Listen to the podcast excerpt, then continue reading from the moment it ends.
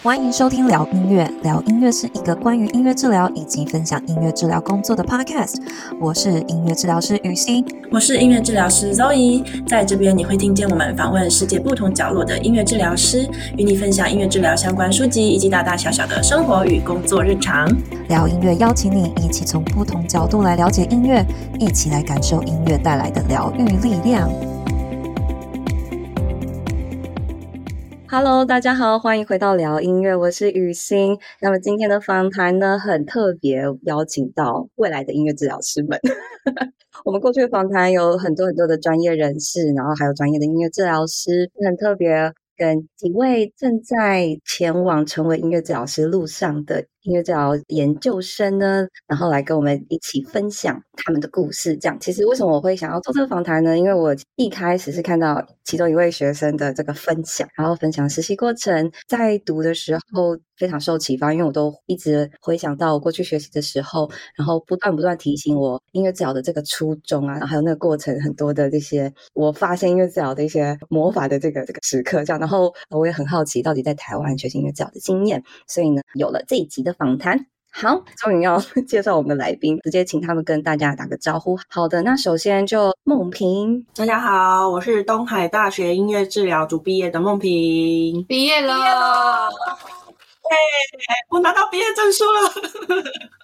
差这个事情对不对？然后就是毕业这样，是 the end。 恭喜恭喜恭喜，在这个时刻你已经成为了治疗师，就已经可以用治疗师的身份来接工作，对不对？欢迎你加入我们，谢谢。好，另外两位。那我是玉琴，然后我是东海大学现在硕三，然后就是课都修完了，也刚实习完，正准备要开始写论文。好的，也是非常恭喜你已经准备要结束这回合，最后一个阶段。是。那最后一位。好，Hello， 大家好，我是培瑜。那我是辅大的硕三，然后跟玉琴一样，我也是课都修完了，然后也实习结束，然后现在正要开始准备写论文。然后最后一个大魔王了，可是我相信你们一定都可以克服这一关这样子。那么真的非常欢迎三位，所以三位都已经来到最这个 training 的算是最尾声的阶段，那就也是要麻烦三位来回顾一下，到底是一个什么样的机缘啊，然后接触到音乐治疗，还有一个什么样是蛮有影响力的深刻的经验嘛？或者说就不知道有一天就有一个灵感，就觉得那我来当一下音乐治疗师好了。各自分享一下这个过程是怎么样。我是梦萍，就是我在音乐系的时候，我有跟教授做一个计划，就是去，因为我是声乐组，然后我们要去教一群没有音乐基础的老人唱歌，就觉得好不一样哦，这样子，然后就真的去做了，然后发现真的跟我们以往的音乐经验都不太一样。然后做了这件事，我毕业还是就是跟一般音乐系的学生一样，就是去音乐教室教钢琴啊，或者是到学校去当音乐老师嘛，代课老师。但是心里一直有这个种子在，但我们就一直在进修。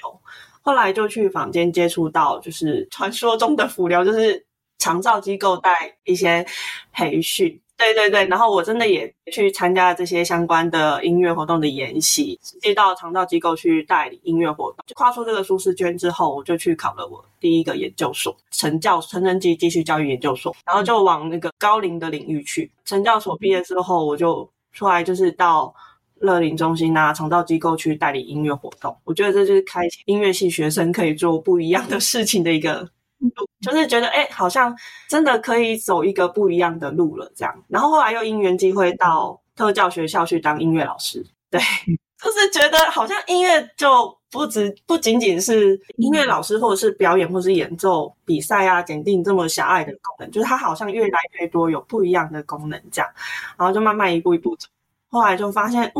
东海大学有音乐治疗然后那时候自己就是工作了一段时间，也觉得好像差不多要进修，然后音乐治疗又是一直很常在我研习过程或者是生命中出现常常出现的名字，但是好像一直觉得没有抓到那个精髓，就很想要去试试看。有点像是其实你都一直走在这条路上，只是因为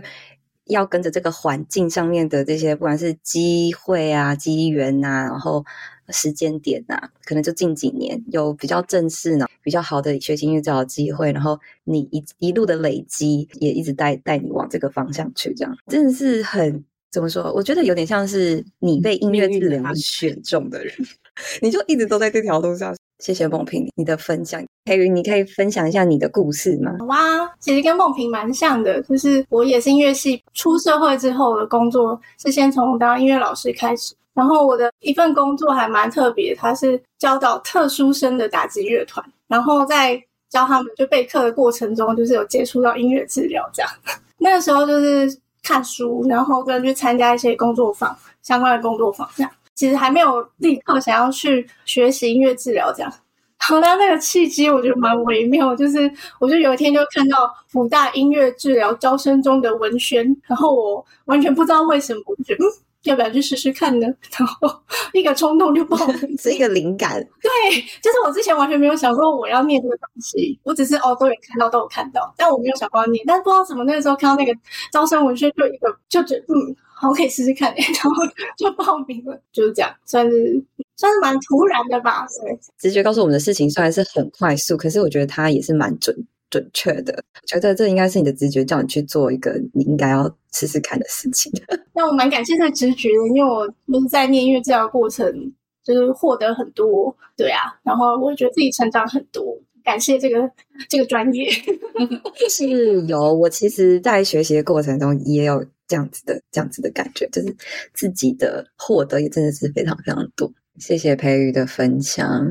那么玉晴呢？我是在念音乐治疗之前是在老人领域工作的社工师，然后我觉得我念音乐治疗有点像是不是因为被音乐治疗感动，是因为不知道自己要做什么，然后就突然发现有音乐治疗这个专业可以让我现在念的东西然后跟兴趣结合这样子。我是从小就有开始在学音乐，然后一直想要念音乐班，可是就一直在准备升学的考试，然后到大学的时候就觉得照分数填就填到社工系，然后念了一两年之后就觉得自己到底是为了什么在读书，然后就开始去翘课打工，然后把打工赚到的钱拿去学音乐这样子，然后就一直到大四快毕业就一定要想未来要做什么了，我就在 Google 上面打社工跟音乐，然后可能某一篇文章就出现音乐治疗这四个字，就开始去参加工作坊跟讲座，就觉得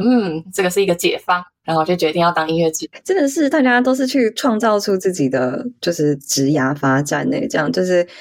有一点点就是稍微的不安于世在原本自己的领域这样。然后那个玉晴听起来就有点像是你大学应该就像是一个双主修的概念吧，就是对不对？是伪音乐系再加上就是复修个社工系这样。非正式的这种学习的传统道路上面的学生。好的，三位都是有非常特别的一点点经历，然后我觉得都是三个非常不安于世的灵魂这样子。好的，那么这个就是决定申请台湾的音乐治疗硕士嘛，那个时候你们会不会觉得对这个是一个我很有兴趣的，可是这个专业在台湾好像才刚发展啊？你们读的应该都前几届吧？就是一只手，我跟手指头应该是数得出来。你们是第几届啊？我是梦萍，我是第一届，我是第二届。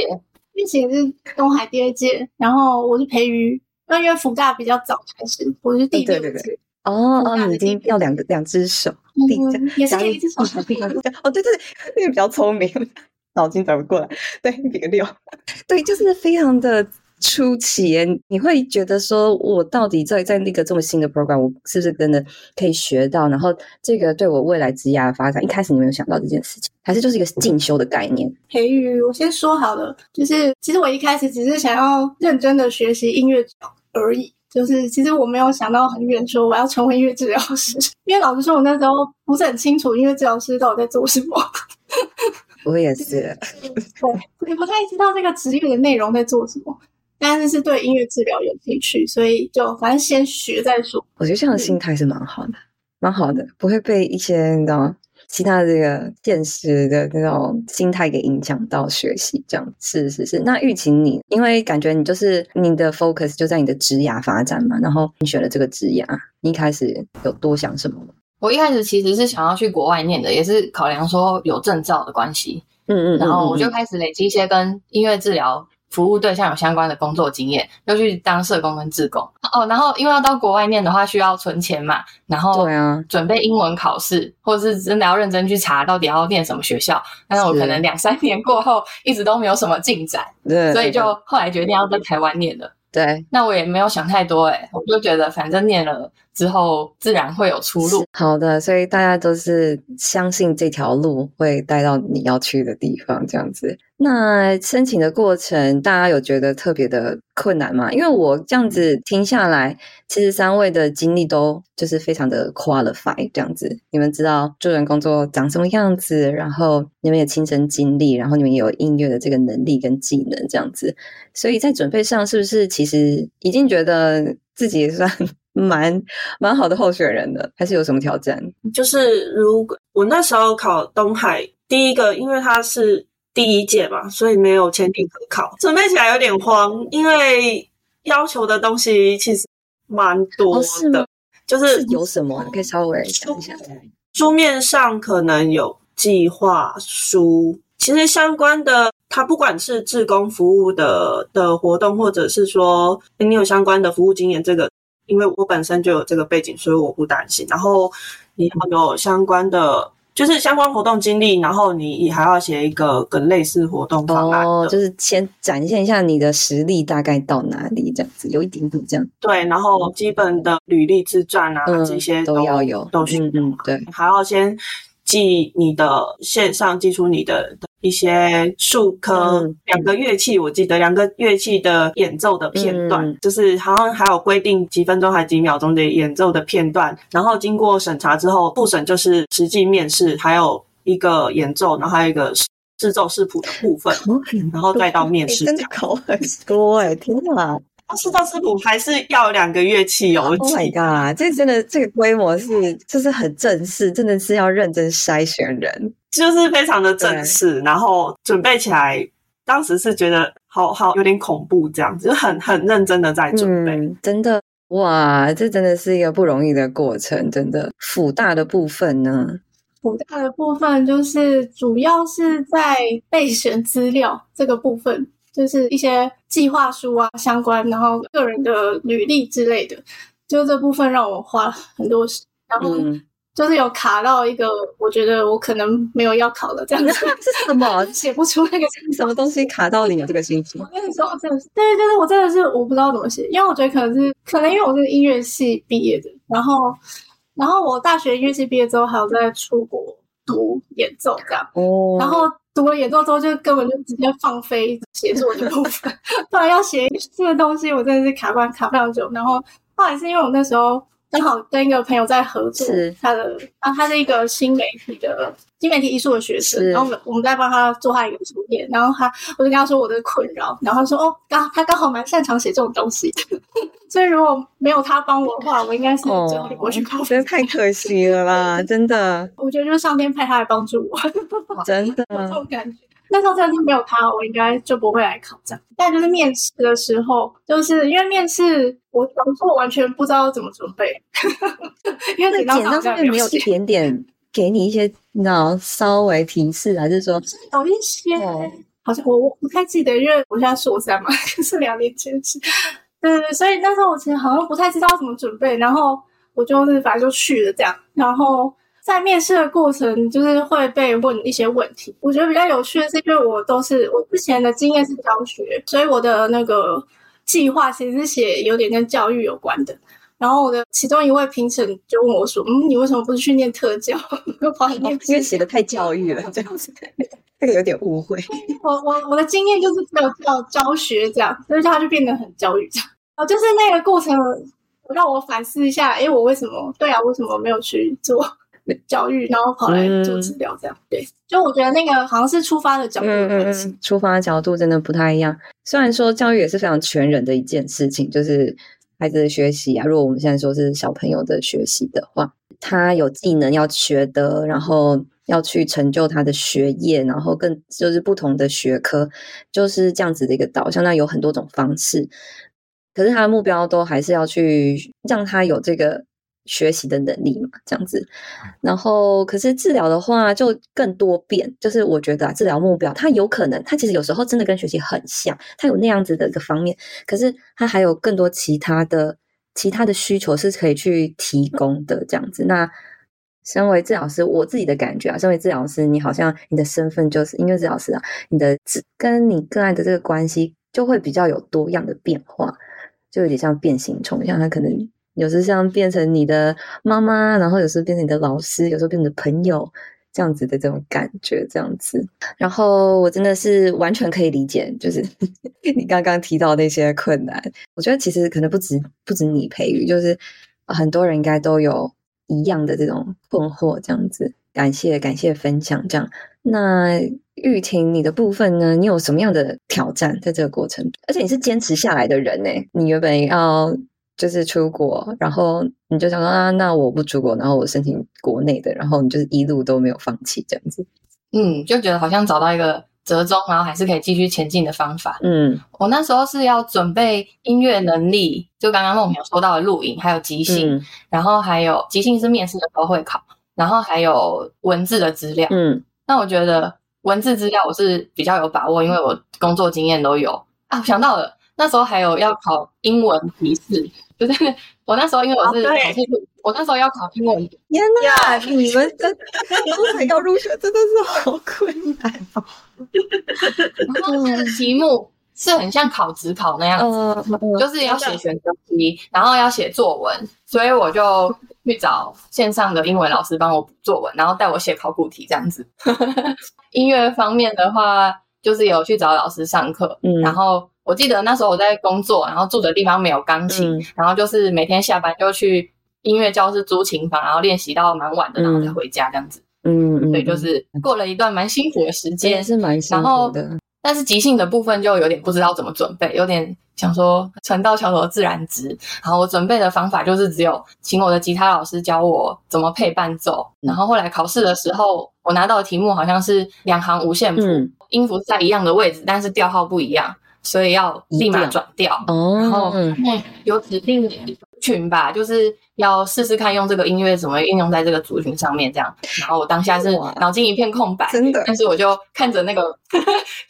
豆芽，就是音符的旋律往上起伏往下起伏，然后我就乱哼旋律，然后吉他就一直弹组合弦，然后就这样子唱完了一段。我就觉得死定了。这个临场反应真是也是已经蛮好。就是我觉得你们的考题就根本就是你是一个也许要去面试音乐治疗师的，就也大概可能也会考一下就是类似这种题目。就比如说你一个 session plan 怎样，然后说那你可以告诉我说这个临床表现这样子的个案你会做什么事情吗？就我跟你讲，如果我去面试的话，就是我去面试一个工作，我可能也是会被考这样的问题。这些问题其实真的就是不容易，可是也真的就是也真的可以考出就是一些你们的程度在哪里这样子。真的是难啊，可是从头到尾大家都还是就是考这样子的问题，所以也不用担心，难度也不会再上去，真的就这么难。但是我相信大家现在已经来到学到第三年、第四年，应该都已经就是 OK 可以克服任何类似这样子的题目了。这样子一开始就给你们这么大的挑战，真的是我觉得很强。我觉得我回想我自己好像一开始没有考到那么难，我有一些音乐的题目，可是我们数学的时候老师并没有考到我就是要展现出我的临床的这些思维啊，还有这些应用这样子。所以我觉得我的主考官们可能还算比较善良一点点。好的，那所以三位还有什么想要稍微补充一下吗？想要补充一下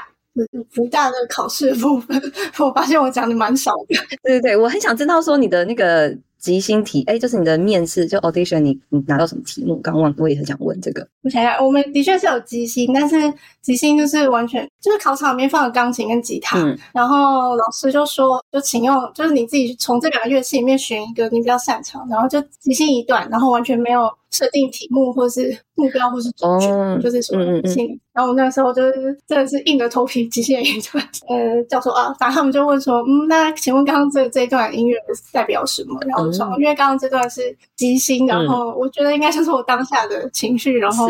听起来就是蛮紧张的，完全没新的感觉。其他的问题就是大概也都是关于比如说为什么会想要来考音乐治疗，然后有些是会针对我的个人历程，然后就是问一些里面的问题这样。然后但我想要分享的是，其实已经考上，然后之后某一次就是有一个契机，然后就问佳慧老师是就是辅大音乐教师，是我就问说，我就发现我的同学都还蛮不太一样的，就是大家的特质都很特别，然后我就问说到底是怎么样，就是从这么 free 的面试过程中选出我这样然后老师说其实他们主要是看个人特质，就是蛮玄妙的，但我觉得想要考给各位可以想一想这件事情，就是你觉得你有什么个人特质是很适合做音乐治疗的，其实就是在那个面试的时候就是展现出来这样子，就是展现出你的个人特质是就是跟音乐治疗有关系的个人特质，是我觉得就会帮助你上位，不是啦是加分就对加分这样子，真的就是我觉得很重要，就是反正大家就是要知己知彼嘛，就是你现在要去面试，那你就要知道你的主考关系，你他想要找什么样的人，然后如果你心里大概知道哦，原来他想要这样子的一个这样子的学生，怎么样去满足他要的需求，那你就尽力去表现嘛，各取所需。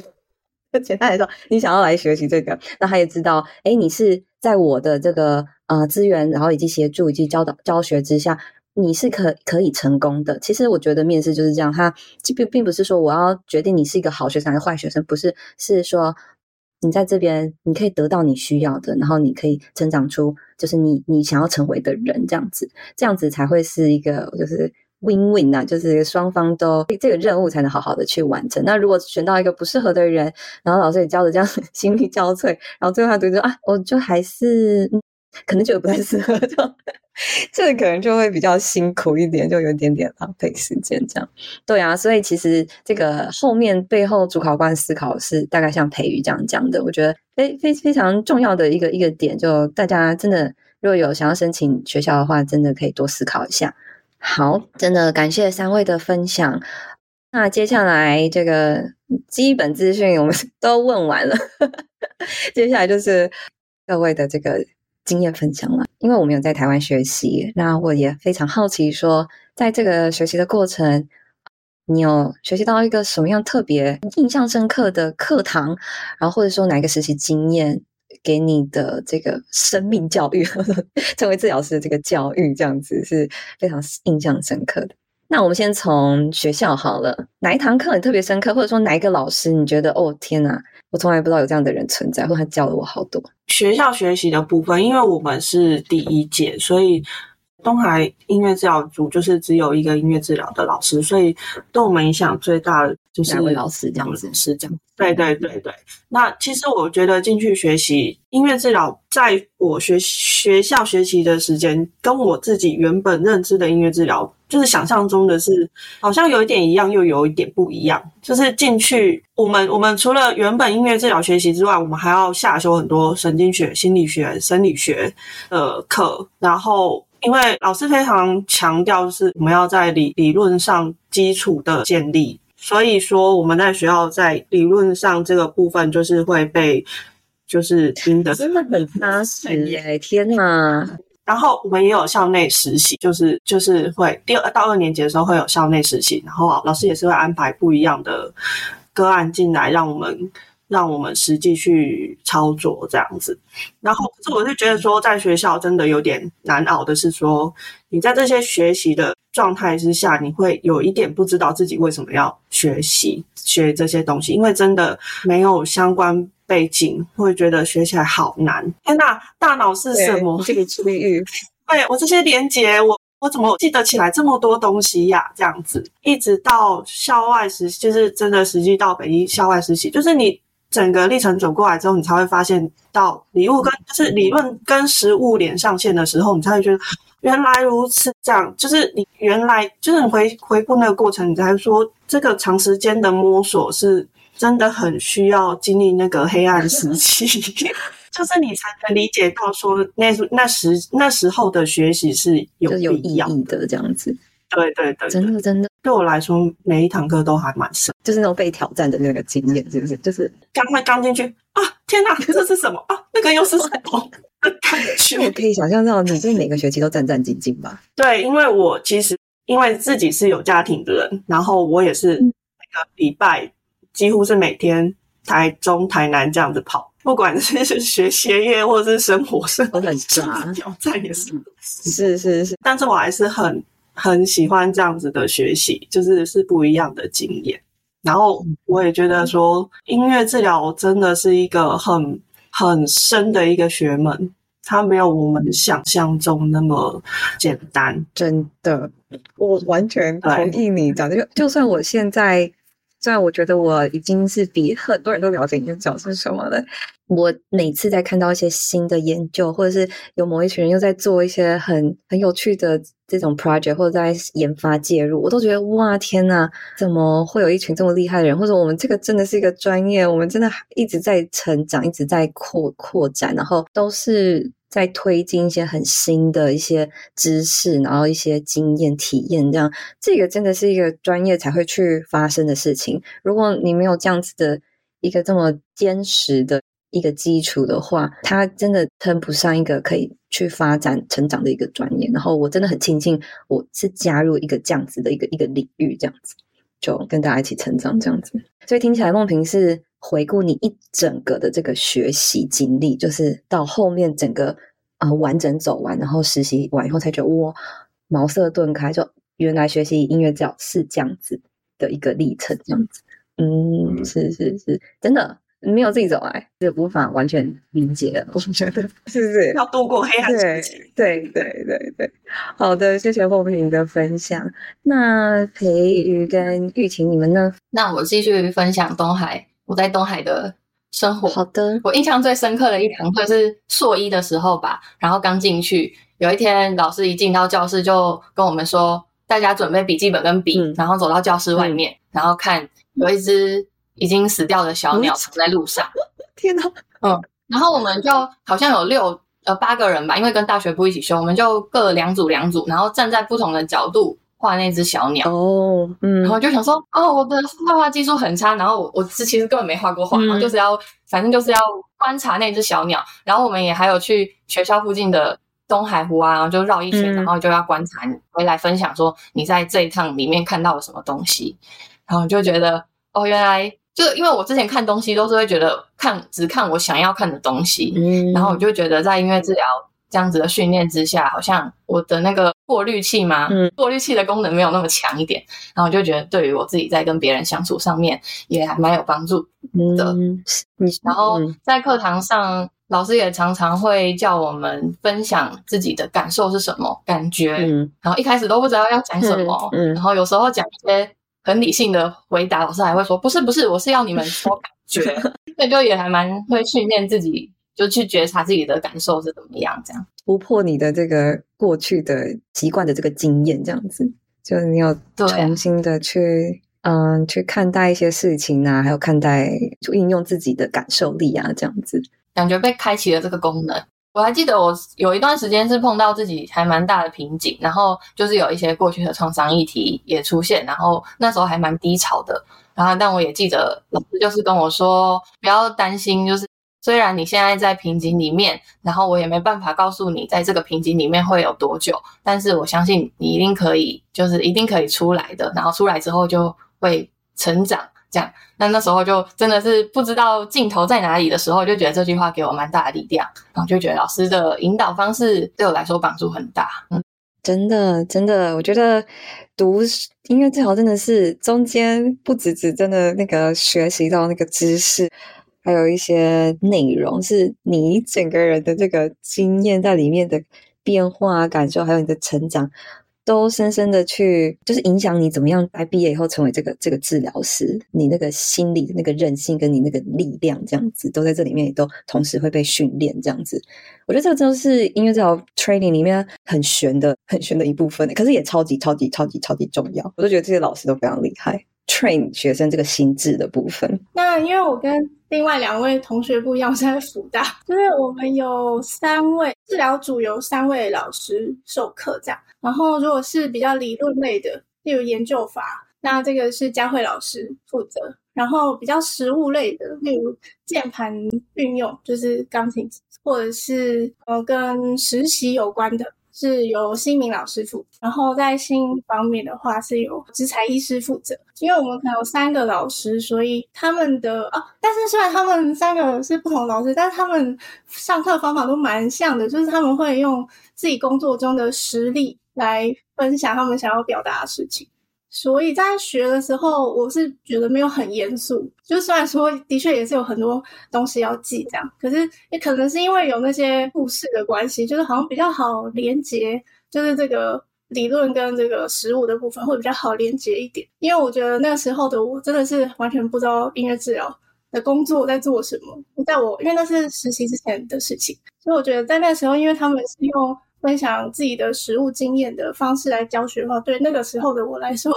是比较亲切一点的。然后再来就是因为可能也是因为这个原因，所以我后来实习的时候就有一种我今天碰到一件事情跟佳慧老师讲过的什么好像也很像或是跟植材老师讲过什么好像很像或是就很容易会一直联想到之前在学习的时候的一些过程，还有那时候听到的东西，然后就会有一种我不孤单这条路上对心里有个底这样子，对这条路上我不孤单，然后前辈们都走过，然后他们分享到对是对，所以我觉得我自己的学习经验就是比较压力好像没有那么大的然后有一种有很多支持，就很多支持的感觉被支撑，然后你再走在这条路上，就算你现在还不是一个完全专业然后或者很有能力的治疗师，可是你都可以找到你可以去询问的人或是帮你解决问题的人这样子，然后你就是好好的慢慢的去，也没有到很慢啦，其实我觉得这都蛮急速的，就是你就是好好的去长大就好了这样子没错没错，哇就真的是很棒的学习环境耶，真的我觉得老师们的努力真的是很不容易。对于音乐治疗教育上面，我觉得要创造一个适合的环境是最难的，因为可以教的人真的很多，其实每个治疗师一定都可以有东西可以教导然后分享，可是怎么样让学生真的有那个预备好吸收成长还有这种教学的这个关系，这些没有预备好的话是很难去训练一个治疗师，就是从零到真正治疗师这个过程是我觉得是不可能发生，就没有环境是不可能发生这样。所以我刚刚听到培芸你的分享，我真的非常想要帮老师们就是鼓掌一下，我觉得真的不容易，这应该是花了非常多的心力跟心血这样。听起来就是各个老师啊就都有他们的风格，然后福大跟东海这个学习的风格也都不一样，那我觉得这个真的是来自于老师的这个教学上面，然后其实都非常的 solid， 我觉得没有谁比较好这样，就都是有非常扎实的学习。我还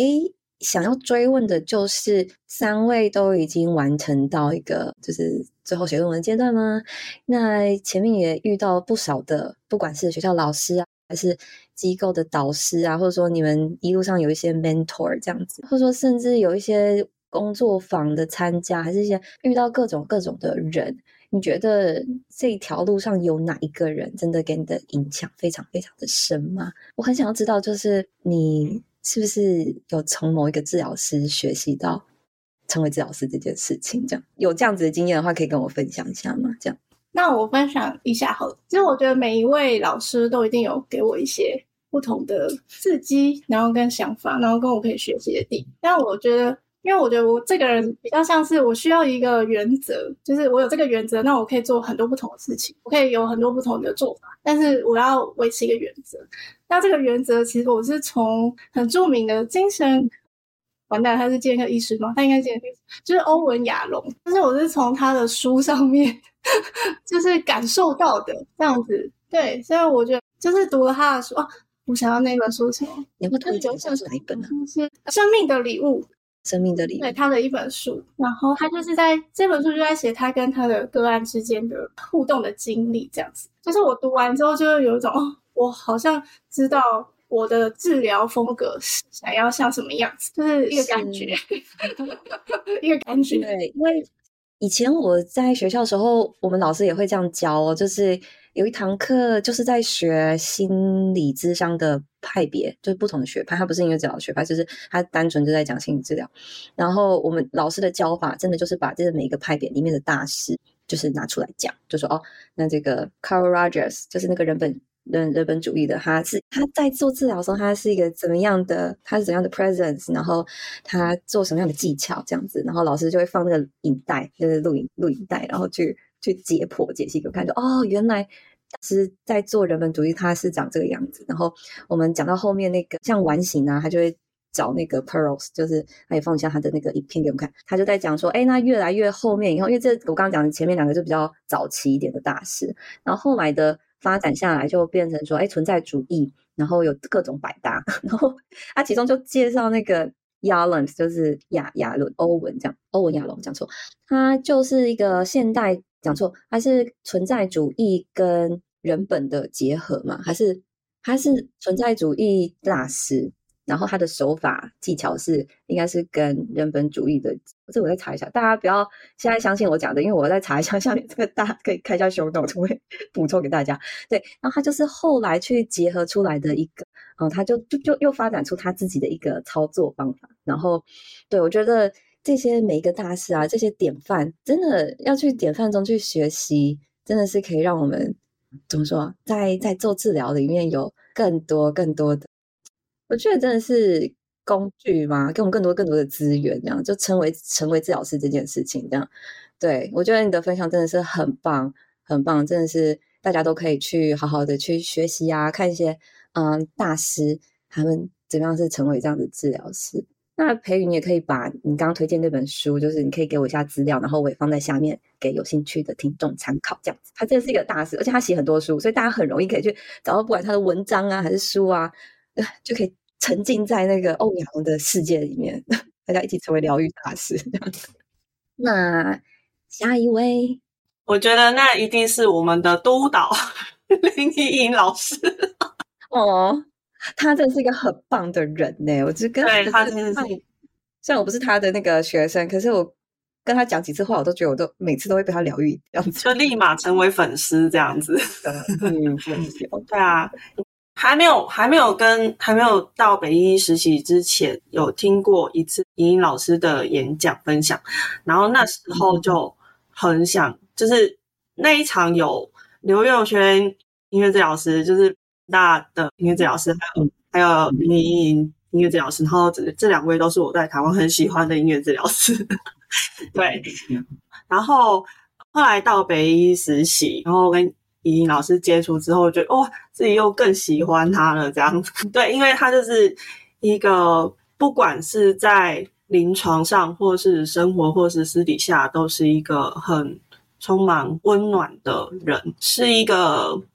很能理解跟接纳的人，所以在他旁边会觉得莹莹老师的分享，就是他自己的转变，是他是从一个自我要求很高，然后对自己一个很严谨，然后的人转变成现在这个样子。然后我就有一点，哇，怎么那么厉害，就是可以把自己调整到这个状态。然后我也觉得说我自己是一个，就是一个对自己很紧绷的人，然后是要怎么慢慢把自己调整成这个样子的。然后我就很佩服他，然后因为我在北医实习有半年的时间，然后慢慢的在莹莹老师身边学习观察，然后慢慢的被他潜移默化。之后对，就是这样子慢慢被理，我觉得在我自己被感受理解跟接纳的那个状态之下，好像就是你慢慢的就被转化，然后被影响，它会营造一个很自然的氛围，然后让你慢慢的融入在那个氛围里面去转化，而不是用言语或是被迫，或者是逼你说你给我改变，或者是你不许你，或是什么，就是其实是一个自然的形成，自然的过程。对，我觉得那个真的是，对，真的是一个 magic 这样子，就是而且是一个很被尊重的过程。对，然后对我们也从来不是一个上对下的关系，就是让我们觉得是一个很平等，然后一个很真诚很开放的态度。所以我觉得莹莹老师对我们的影响很深，不管是在临床或者是生活上。我记得我在我的最后一个观察记录里面写说，我以后如果真的成为音乐治疗师，我为了治疗准则里面一定会有一条写花鬼有一因度，就是我一定会想到说，怡英老师会怎么做这件事情。然后我有跟怡英老师分享这件事情，然后他也很开心，他说其实呢他也常常想到，他其实就是这是一个传承的概念，他现在也一直会心里有一个准则，就是从他的督导，就是一直回想到他之前的那个督导的一个那他在临床上对的经验，然后的一个传承这样子。对，所以我觉得影响我最深的是怡英老师。哇，真的是非常非常美的一个分享。我觉得这个最难能可贵，或者对于我来说，我觉得我可能可以理解你说的，因为那种我觉得我被很重要的一些治疗师导师给影响到，就是像这样子，然后他们真的是让你成为今天的你，他们就是一个很重要你的典范，然后可以去指引你在一些要做决定的时刻，然后重要的时刻。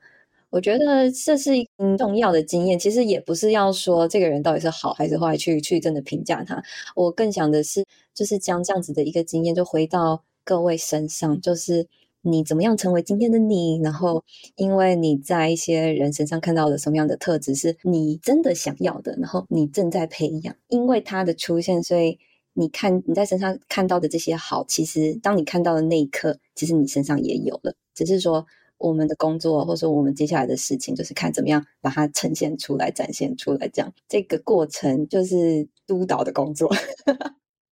要让你感受到这些 qualities， 然后你也去做这份工作，就是你想要去培养你的这些 qualities， 然后真的在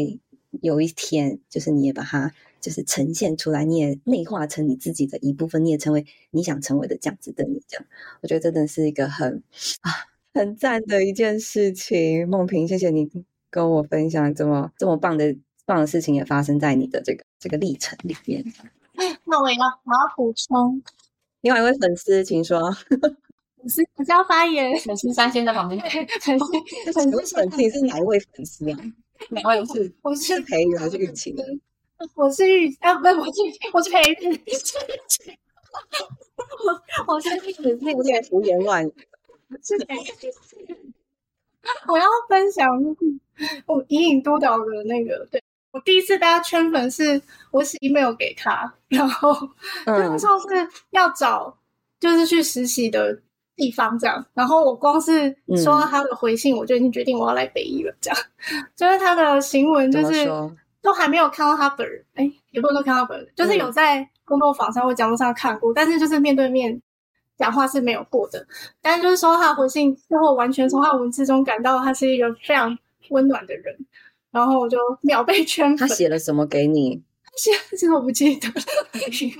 反正就是我不是询问关于这个感觉就是实习的东西，对，然后就是而且老师用了比我的字还要多的超大篇幅，然后很详细的描述过程或发生事，或者他觉得我会需要什么什么之类的，然后就但是文字的温暖是有一个温暖的感觉，就从文字中就可以感受出来。我面试之后就有一种我刚刚被治疗了我只是来面试我却被治疗了，怎么回事就是第一次这样进去接触之后我就觉得被治疗了所以我觉得今天是一个很神奇，他整个人就是他不是说在工作中是治疗师的状态，他就是随时随地就是一个治疗师，随时随地都要疗愈人这个真的是由内而外，就是很一致，就是你是什么样的人，你在治疗室里面是怎样的人，你可能在平常生活中你也就大概是那个样子，我觉得啦。好的，谢谢粉丝的分享好，那个粉丝三雨晴，好，粉丝也要 OK， 粉丝请贡献。我也是怡英督导的粉丝，因为我们三个都一起在北医实习，然后但是我觉得影响我很深的人就是一定要讲到乃文老师跟怡英老师，这两个人是他们，我觉得是他们一直相信我有能力，因为我一直都没什么自信，然后但是他们就有散发出一股我由内而外相信你可以做到这件事情的感觉，所以我就慢慢开始好像可以相信自己，但是这真的很感人。对，但是最重要的，我觉得真正让我开始觉得我可以有自己的东西，然后可能就会变成我加上乃文老师加上怡颖老师的形状，然后这样子的人是我的实习伙伴，就是廖培瑜，然后还有苏梦萍。哦，哇，我刚刚没有想到这个答案，可是我觉得很合理，就是你的同才也真的是帮助你更成为你自己。请说，请讲更多。对，就是因为我们三个在这边实习，然后自己各自都是不同的背景，然后在实习的过程中都有遇到一些自己的困难，可是我们还是就都会觉得说，为什么他觉得他明明就是那么好的人，但是他却会为了这个原因而烦恼呢？我明明就觉得他是没有能力的，然后就会在别人身上看到好像跟自己也是很像的经历，然后就会有一种新的角度看待自己。然后还有就是大家跟个案互动的方式都差非常多，就是我们在做音乐治疗的时候可能介入的方式、用的乐器或是方法都很不一样，是就会觉得哦，音乐治疗真的是一个可以有很多样态的一种方式，所以就比较不会去局限自己说一定要怎么样才是一个好的治疗师。这是我的实习伙伴带给我的印象。哇，好赞哦，真的。我觉得有一个在我学习音乐治疗有一个超赞的经历，就是哇，你真的觉得你跟一群人一起成长这样子，然后你们分享你彼此成长啊、学习啊，然后或者是有时候你就是暗自的觉得哇，我朋友或者我同学就是这么棒，就是 I'm so proud of。就是这些人是有时候是这样，然后或者有时候你得到人家给你的鼓就说哦，我真的是觉得你好有创意，或者说你那个点真的讲太好，就是这种互相的看见然后支持让我感觉到哦，我真的属于这个地方这样子，然后我就觉得很安心，然后就继续成为我自己，这样我就觉得啊，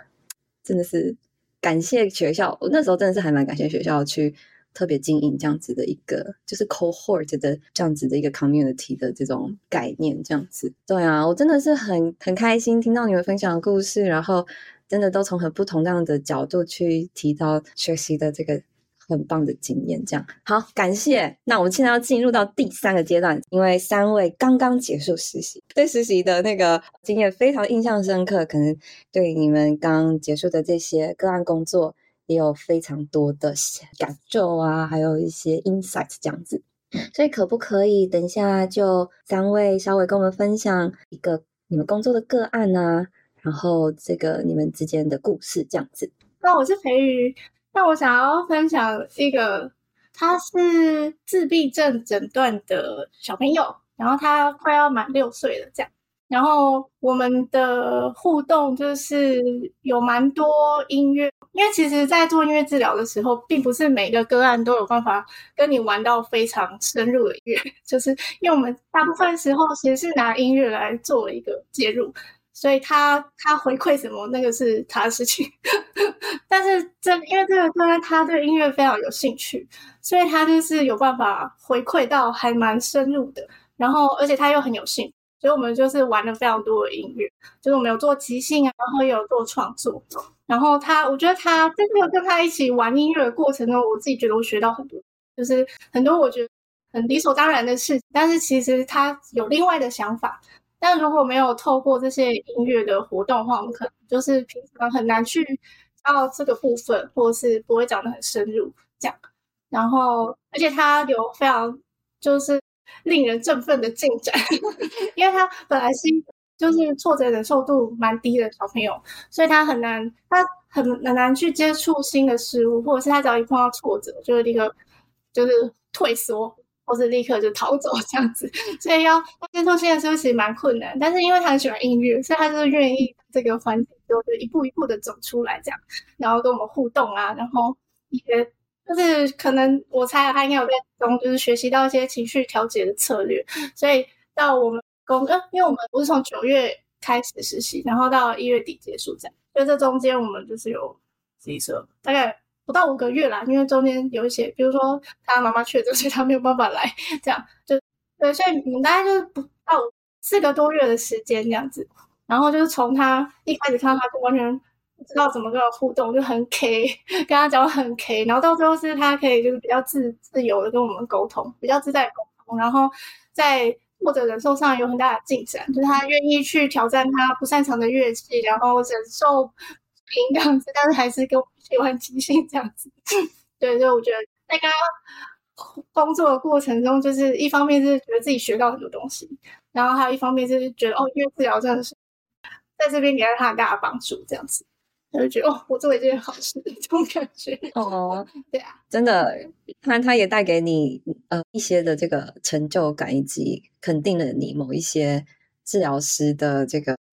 就是治疗的部分这样子。那你觉得你刚刚一直其实你提到说你在他身上学到很多这一句，你大概讲了大概可能有2次以上。所以呢，你可以跟我们大家分享一个你觉得你学到你觉得很重要的一件事情吗？我觉得我在这个沟通中学到最重要的事情，就是要很开放的去聆听对方想要表达的事情。然后因为我觉得语言有的时候很容易造成一些误会，因为我们可能对某一些词语有不同的想法，但是如果只是一般的沟通，有时候可能不会发现说哦，虽然这个词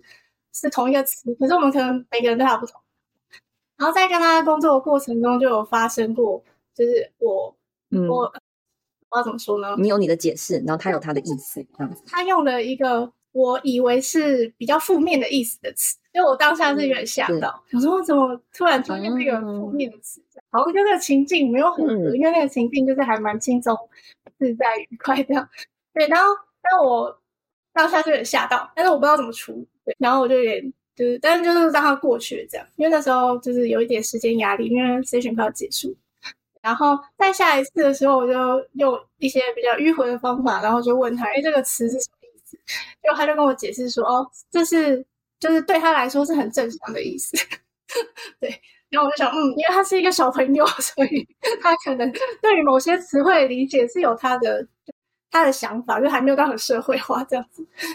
但是其实他的出发点是很正向的，但是因为他用那个词可能在社会上大家会用比较负面方法解读，然后我就把它负面，但其实他心里面想是正向这样。对，然后我觉得这是我学到最大的一件事情，就是沟通上就让开放的聆听，然后如果有任何的状况呢，就是要开口询问，然后自己解读完，对，这样子，对。我们虽然尽量去聆听，可是我们的聆听也是有我们自己的限制的这样子，然后也就真的是尊重大家。其实有点就是大家是活在不同样的世界里面，所以大家对这些表达方式还有自己的一套。那真的就是像你所说的哦，原来在这个例子上面，我们最重要的真的是保持一个开放的心，然后不轻易的自己以自己的这个解读为唯一的解读这样子，就是不停的，虽然聆听有限制，可是还是不停的去改进，然后去聆听这样子，重新的去了解。真的真的很棒很棒，这虽然很小的课题，可是超级重要的。因为如果你真的听不懂，或者你的个案一直觉得这，虽然这个好像听起来在这个过程中没有造成很这种很这个叫什么破坏性的结局这样，可是我觉得这一点点小经验慢慢的累积起来，其实个案是感受得到的，就是我的治疗师怎么样，他为什么都会听不懂，或者他都没有在听，这个就会影响到那个治疗关系这样。所以这真的算是细节，可是觉得是这种工作中就是非常重要的一部分。谢谢培芸的分享。好，那么我们可以下一位是玉琴。好，玉晴晴，我今天我分享一个个案是，他是4岁的水瓶座，不是啊，4岁的好可爱 AS 的那个小女孩，太搞笑了，以后我也要放星座。对，妹妹她就是因为没有口语的能力，然后她对于外界的感官，可能是听觉或是触觉都很敏感，所以她就会常常处在一个好像过度激发，然后外界的声音都对她来说太刺激，但是她自己内在又需要蛮多的。但是他自己内在要需要很多刺激的，对，但是他会透过摸自己的身上的标签，或者是他会让自己从椅子上面有一个坠落的感觉，或者是还会舔舌头等等的这种自我刺激的行为。然后如果在他没有办法调节的时候，他也会捏自己的脚啊，或者扯自己的头发，会有一些比较严重的自伤的行为。所以就是因为他情绪的问题，然后他也没有口语，就没办法和别人沟通，他的这个情绪又更难表达，然后在这样的状态下他也很难去做认知的学习。然后所以我们就透过音乐啊，然后让他能在他来的时候，我们都不会要求他说一定要做什么，就是进来然后看他的状态，诶，今天的状态看起来很开心，所以我们就可能会让他一些比较轻快欢乐的音乐，然后让他可以自由的探索这个空间里面的乐器，他想要拿什么就拿什么。然后可能他的情绪比较过度激发或者是太低的时候，我们可能就会给他相反的音乐，然后让他调节，或者是去看到他的状态。然后这个个案我觉得一开始来的时候就还蛮看不懂督导在做什么的，可是到后来就是发现这个个案来因为就是好像没有特地什么样的方向，对，就因为我可能才看一两次，有看不到长期以来他的进展，然后因为没有感觉，没有特定的方向，就是很跟随个案的状态去营造那个音乐的环境，所以一开始有点不知道是为什么。然后后来就和督导常常讨论，因为要写这个个案报告，然后也看到一段时间之后，看到这个个案他就是每次来上课的时候都是脚步很轻快的，然后当时他在因为他中间有一段时间是可能转学或者是反正就是生活有一些比较大的变动，他的情绪就很崩溃，每次来的时候都没办法，就没办法做什么，他可能是在狂扯自己的头发，然后我们就要想办法安抚他。然后后来就觉得他这个环境对他来说是一个很安全的环境，然后他也慢慢的就是探索乐器的时间，他可能原本只是摸过去，然后他就开始可以看着那个乐器，然后想一下然后再按下去，或者是他的想要这个乐器的时候，他会有更多表现的方式，更多肢体语言产生。然后我就觉得让他在一个很舒适的环境下面，然后相信他自己有成长的力量，然后我们只要适时的给他机会，他就可以有能力去进步。这个是困难个案其实真的蛮困难。然后我就是在督导他的做法上面，因为这个是门诊的个案，主要还是督导在主带，然后我是做观察者。然后我就觉得督导他这个个案在他可能看到他的状态，就我可能原本只能看到他他今天又躺在那个椅子上，或者是他今天又抓头发，我只能看到这些动作，但是督导就可以看到他整个人散发出来的气场嘛，还是怎么样，就可以很知道你今天的是不是通灵的感觉，对，然后就是你今天是不是最近遇到了什么状况，然后跟妈妈讨论，就说原来妈妈也可能也没想到这件事情会造成影响。然后我就觉得这样子的直觉在建立在很多的训练之后，还有很相信自己的直觉，然后跟个案同在一起的时候，就可以看到说这个个案适合走的方向是什么，然后就更知道要怎么引导他这样子。哇，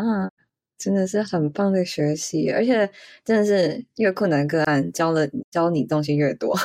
好的，谢谢玉琴的分享。我们还有一个故事，梦萍。好，大家好，我是梦萍。然后分享的是病房里的个案，因为在北医实习我们会有门诊和病房的 case， 对，我们主要负责的病房是儿童癌症病房，我们会不定期的时间到那个儿癌病房这样子。那我要分享的这个是一个刚确诊脑癌不久的4岁小女生，对，然后她刚开始其实这个是一个他患的是一个蛮险峻的脑癌，所以他从发病到我们看到他2个多月的期间，他已经从能跑能跳的小孩到有一点身体功能的限制，就有点左侧已经有点瘫的状况在床上的这样子，但是还是有一点可以做一点点活动，然后他很喜欢音乐啊，可以跟我们一起玩这样。其实我觉得比较面对这样的情况，就是我觉得跟儿童一起在病房里面工作，其实很大部分要面对的是家属、照顾者跟就是家长的部分。然后其实就我觉得体现就是跟家庭一起工作的一个氛围。对，那刚开始我觉得我们介入之后，就是从面对到小孩的抗拒跟家属的焦虑，然后到就是他整个住院大概2个多月的期间，然后我们就是不定期的到1周有1到2次不等到病房去陪伴他这样子，然后可能跟他唱歌或者是玩一些他喜欢的音乐游戏啊活动，然后顺便也跟家长可以聊聊啊，互相陪伴这样子。然后可以看到说家长可以从刚开始一些很焦虑的状态慢慢的转变成可以比较理解孩子的状态，到可以跟我们成为伙伴关系来一起陪伴孩子。然后小朋友也可以从很抗拒任何的介入或者是一些要求指令到可以跟我们一起玩得很开心的这个状态。这样我自己一个很大的成长就是我记得督导分享是门诊工作的时候是我们看到的是孩子的成长，可是在病房里面有时候不得不说我们是面对那个时间的流逝，就是命运的衰退这个部分有很大的心理素质的训练。那我觉得这个里面音乐治疗能做的就是给家属或者是患者一个心理社会的支持跟陪伴，是一个很重要很大的一个支持。哇，真的是很深刻的经历耶，就是体验到怎么样的陪伴。就我们很爱讲陪伴，就好像很快就讲过去，可是陪伴的本质然后陪伴的这个程度到底是怎么样，没有去经验过，真的是对很难去完全体会，对不对？去真的是很知道点，光要让他们从不接受到接受的这个过程几乎就是一个很大的进展。哇，真的是很棒的工作，就是做了一件很棒的工作这样子啊。好的，今天真的非常感谢三位跟我分享这么多很棒的经历，然后也恭喜三位做这么棒的工作，不管是为了你们服务的个案还有为了你们自己这样子。在结束整个训练的时候，我觉得你都会跟你一开始了解的音乐治疗就是你的定义啊，或者你的了解都会差很多，然后你也慢慢会有你自己的音乐治疗定义。那我今天要问的这个接下来的问题是，我想要知道对你们来说你们的音乐治疗定义是什么，然后这个答案就很 free， 只要你们觉得是就是这样子。即兴的这个小小的申论题这样子，也不要太申论了啊，不要写一个论文，就是你们的答案这样。对啊，在整个走到今天，对你来讲你觉得音乐治疗是什么？大家好，我是培瑜。那对我来说，我觉得音乐治疗是用音乐提供一个治疗性的空间，或者是说创造性的空间，然后让治疗得以在这个空间里面进行。就是这个空间的创造对你来讲就是这个介入这样子。很棒很棒，谢谢培育。那么换玉琴或者是梦萍。好，玉琴请说。我在写论文不是啊我觉得是可以，这也是可以写论文，可是今天不要我觉得是治疗师他在有就是专业的理论跟技巧的训练背景之下，然后在有评估跟计划之下，但是又很在当下的让个案在很安全接纳的环境里面。然后我觉得就是音乐，它是用音乐可以带给个案的感受来帮忙个案搭一个适合他成长的斜坡吗，或者就是很适合他的那个坡度斜坡，然后用就是或是用音乐当描述就是用音乐慢慢像爬坡推小步的这样子晃，让他的生活越来越爽我说完了，请真是很可爱很特别你看这出其不意对吧拿一个天秤座然后给我讲一个斜坡，就让我们独特性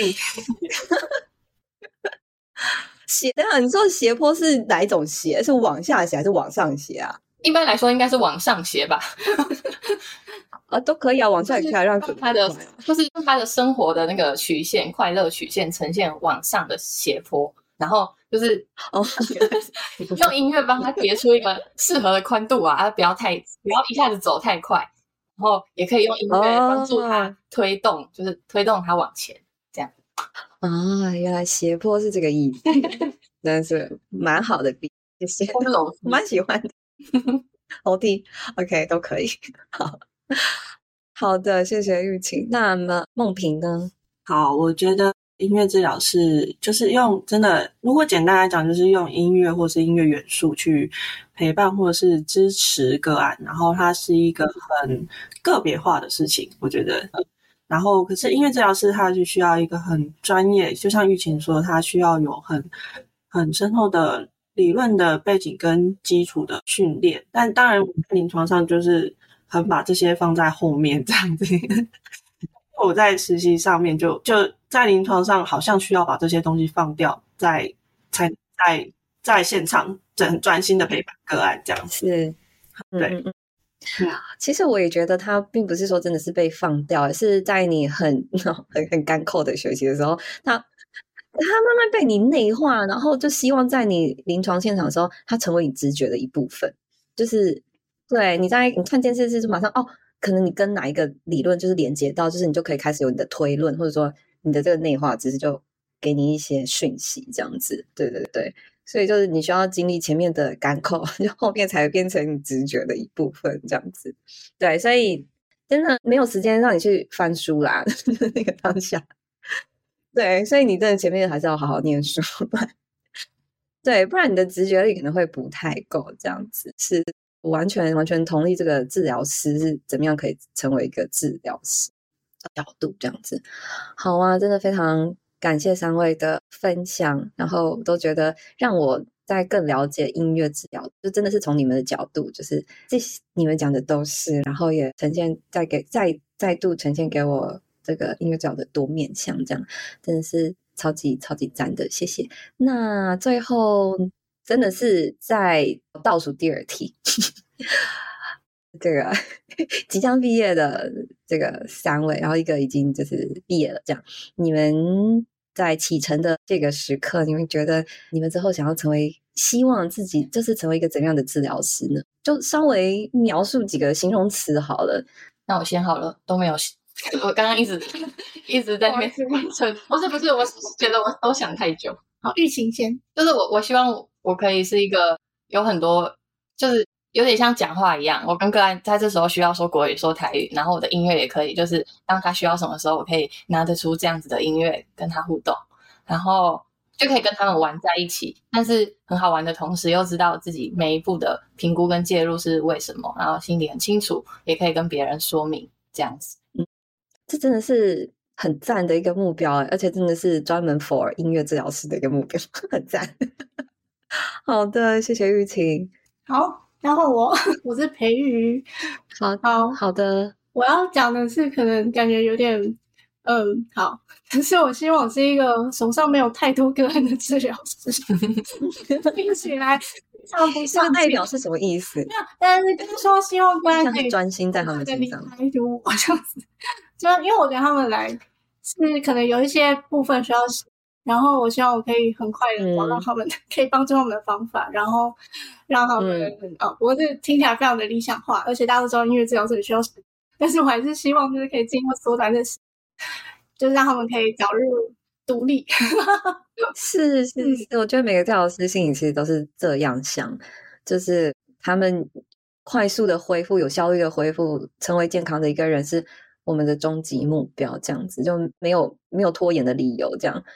可是当然现实状况就是有些是不可控制的疾病因素，比如说基因的，然后比如说是这个脑部的这样子，或者说很严重的创伤。对对对，那就真的是感觉培瑜你是非常相信这个音乐治疗的效果，没错，你觉得一定可以再把它更加大，不管是它的值还是它的量还是什么样的，你都可以都希望可以变成这个技巧更高超的音乐治疗师这样。技巧这真的是很棒耶啊！对，有，我其实自己心里以前有这样子的一个目标然后工作中发现现实都一直被好对，不过这个精进是很重要的，真的你就可以投入在这个学习过程中，其实也是蛮开心的这样。这个最后一位，我是梦萍。我是期待自己可以就是当一个安稳自在的存在，就是让个案在我的陪伴下是就是一个很自然的舒适的陪伴。因为我一直说陪伴支持，其实我在北医实习之后发现我比较喜欢在病房工作更胜在门诊，当然没有设限，但是如果相较之下的话好像觉得在病房的那种氛围，人与人的连结好像更多一点。然后如果在门诊上的话，就是比较是在功能上的复健也好啊，或者是对，反正我就是比较喜欢在病房，所以我会觉得说在病房一个安稳的力量很重要，所以是对，我会期望自己就是不管是在哪里，所以就是要成为一个很安稳，然后像督导一样，在创造一个在自然放松的环境下，大家可以自然转化，但是又要有足够好的音乐能力，创造一个好的氛围，让大家可以慢慢的转化成自己想要的样子。哇，这真的是，我跟你讲，你这个工作就可多了，就你自己的工作，就你每天就是 non-stop 的一直在怎么样，就是音乐这东西还不是在向外学习的，就是我觉得好像成为这样，你要整个把自己变成，也不是说自己变成自己这样，就是你要成为这样子的，这样很安稳的人。你自己要跟自己的一些很多你知道那些有的没有的东西就是很对，这功夫要下很多，整体的学习。然后我真的，但是我真的觉得这半年就是一直以来就是一直在学习，真的学习成长很多，然后慢慢也方向走这样子，所以我也期望自己可以变成这样子的治疗师，这样的人不容易，可是我觉得真的是很棒的目标。好的，那么真的非常期待有一天大家都成为自己想要的样子。那么就来到最后一题啦，请三位是否可以推荐一首歌给我们听众呢？然后也稍微说一下，就是也许这首歌对你的意义啊。我梦萍说可以我要推荐的歌，对，我要推荐的歌是 Bye Bye Blackbird 两位伙伴一定知道为什么要推荐，为什么？但是督导的传承，就是我原本是不知道这首歌的，然后就是我们在一个个案身上用到的拜拜歌，那是对专访一个个案，然后是督导说他以前在美国，就是他的督导用的拜拜歌，他们有是 Miles Davis 的，是爵士，没错，不好意思，那个 Blackbird 是另外一个，对，他有专属的曲风，是网络上找不到的版本，好可爱，然后对，就是很可爱。那我觉得这首歌对我来讲的意义就是传承，对，就是像这首歌，我觉得就会想到我在北医实习的这一段时间，这样子是啊，真的很真的，我觉得这首歌你又赋予了，对你来说它就是有这样子的一个意义在，然后也许未来遇到一些困难，你在听了这首歌都会重新的再给你一些就继续下去的力量，这样子啊，我真的要找来听一下。可是你觉得你有可能分享到你的版本吗？算了啦，那这个有点快，我会分享那个 Jazz 的版本。OK， 那你再把你的版本给我好了，我再分类那个就这边。好，谢谢梦萍。那想要一位，好，我想要分享的可能也跟我们的督导有点关系，因为是他最喜欢的团的歌曲的，因为他非常喜欢 Coldplay， 他是 Coldplay 的铁粉。然后我要分享这首歌是 Coldplay 的 Fix You。然后为什么想分享这首歌是，其实是主要是我自己在自我照顾的时候会听这首歌。那你平常是听 Coldplay 的人吗？其实还我没有到很认真听，但是我会听。对，因为我就是那些他们很有名的你会听的话，是我因为我听歌的话不太会是因为某个团体或是某个歌手，就是那首歌很赞。然后这首歌就是我自己在音乐这种，因为我觉得实习的过程中真的是充满了各种自我怀疑啊，就是我到底在干嘛？我到底没干嘛？我到底做什么？我做这到底是有意义的吗？到底是对的吗？怎么样？就是很多这种怀疑，然后还有很多挫折，然后还有很多劳累的部分，就是因为每天在医院工作，我是真的这个时间啊什么的，就是压力跟情绪，然后体力之类的，整个加起来都会让我就是结束。离开医院之后在家里就会变成摊烂泥这样子，然后我觉得就这个时候非常适合听这首歌，就是有种然后有种被支持被聆听了的感觉这样子。对，然后听完之后也会觉得好，那我希望我也可以把这个感觉带给我的个案这样子，所以我想要分享这首歌给大家，一首 self-care 的歌曲。没错，谢谢培育。我这首歌也是我自己想要比较沉静或是平稳的时候会听的，就是第一个喜欢是我都还没说这首歌我想要推荐的是 Crispy 脆乐团的爱是我们必经的辛苦，就是这首歌它也是我在自己想要平静下来的时候会听，然后因为它的氛围一开始的时候是很空灵的那种感觉，像我觉得很像躺在云上面放空然后深呼吸，但是它中间就开始有加入一些比较强的节奏，然后就感觉开始越来越辛苦了，可是越来越坚定往前走的感觉，我觉得很有画面感。然后歌词的话里面是说练习说我可以，然后要爱上自己，然后我会在这里看着你成长之类的，这种很鼓励自己然后陪伴自己的歌词。然后我觉得跟我实习的时候蛮像的，就是督导常常会提醒我们自己不要去自我批判，然后要欣赏自己的优点，然后我也很常提醒自己说，它里面有一个歌词是迷惘是最奢侈的自由，我们一起挥霍。然后我就觉得我常常在实习的时候会卡关，也是跟自己说要去感受，然后不要急这样子，我就觉得跟我们实习的时候很有共识性对，我就觉得这首歌很推荐给大家。真的很棒，是是是，谢谢玉琴。哇，真的三首都是很棒的歌曲耶，而且加上你们的故事以后就是更有 feel 这样子。好啊，那最后其实应该也没有什么最后啦，就是今天的访谈大概就是到这边，非常赞的分享。然后我们这个话匣子一开，再加上我们各种技术性的问题，我们这样也录了2个半小时啊，我真是很会讲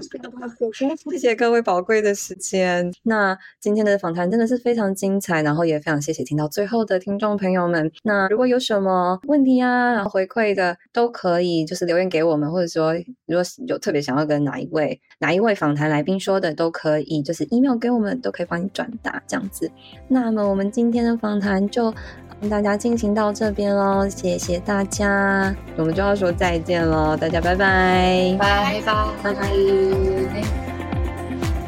谢谢大家今天收听聊音乐，如果喜欢我们的内容，请到我们 iTunes 平台上给5颗星并留言支持我们。那非苹果的用户也欢迎到其他平台或者聊音乐的 YouTube 频道按赞分享我们的节目，在 Apple、YouTube 和各大平台订阅这个频道，就不会错过我们每周的新节目咯。有任何想法或意见的话，也欢迎在平台上留言给我们。那我们下一集再跟大家继续聊音乐，拜拜。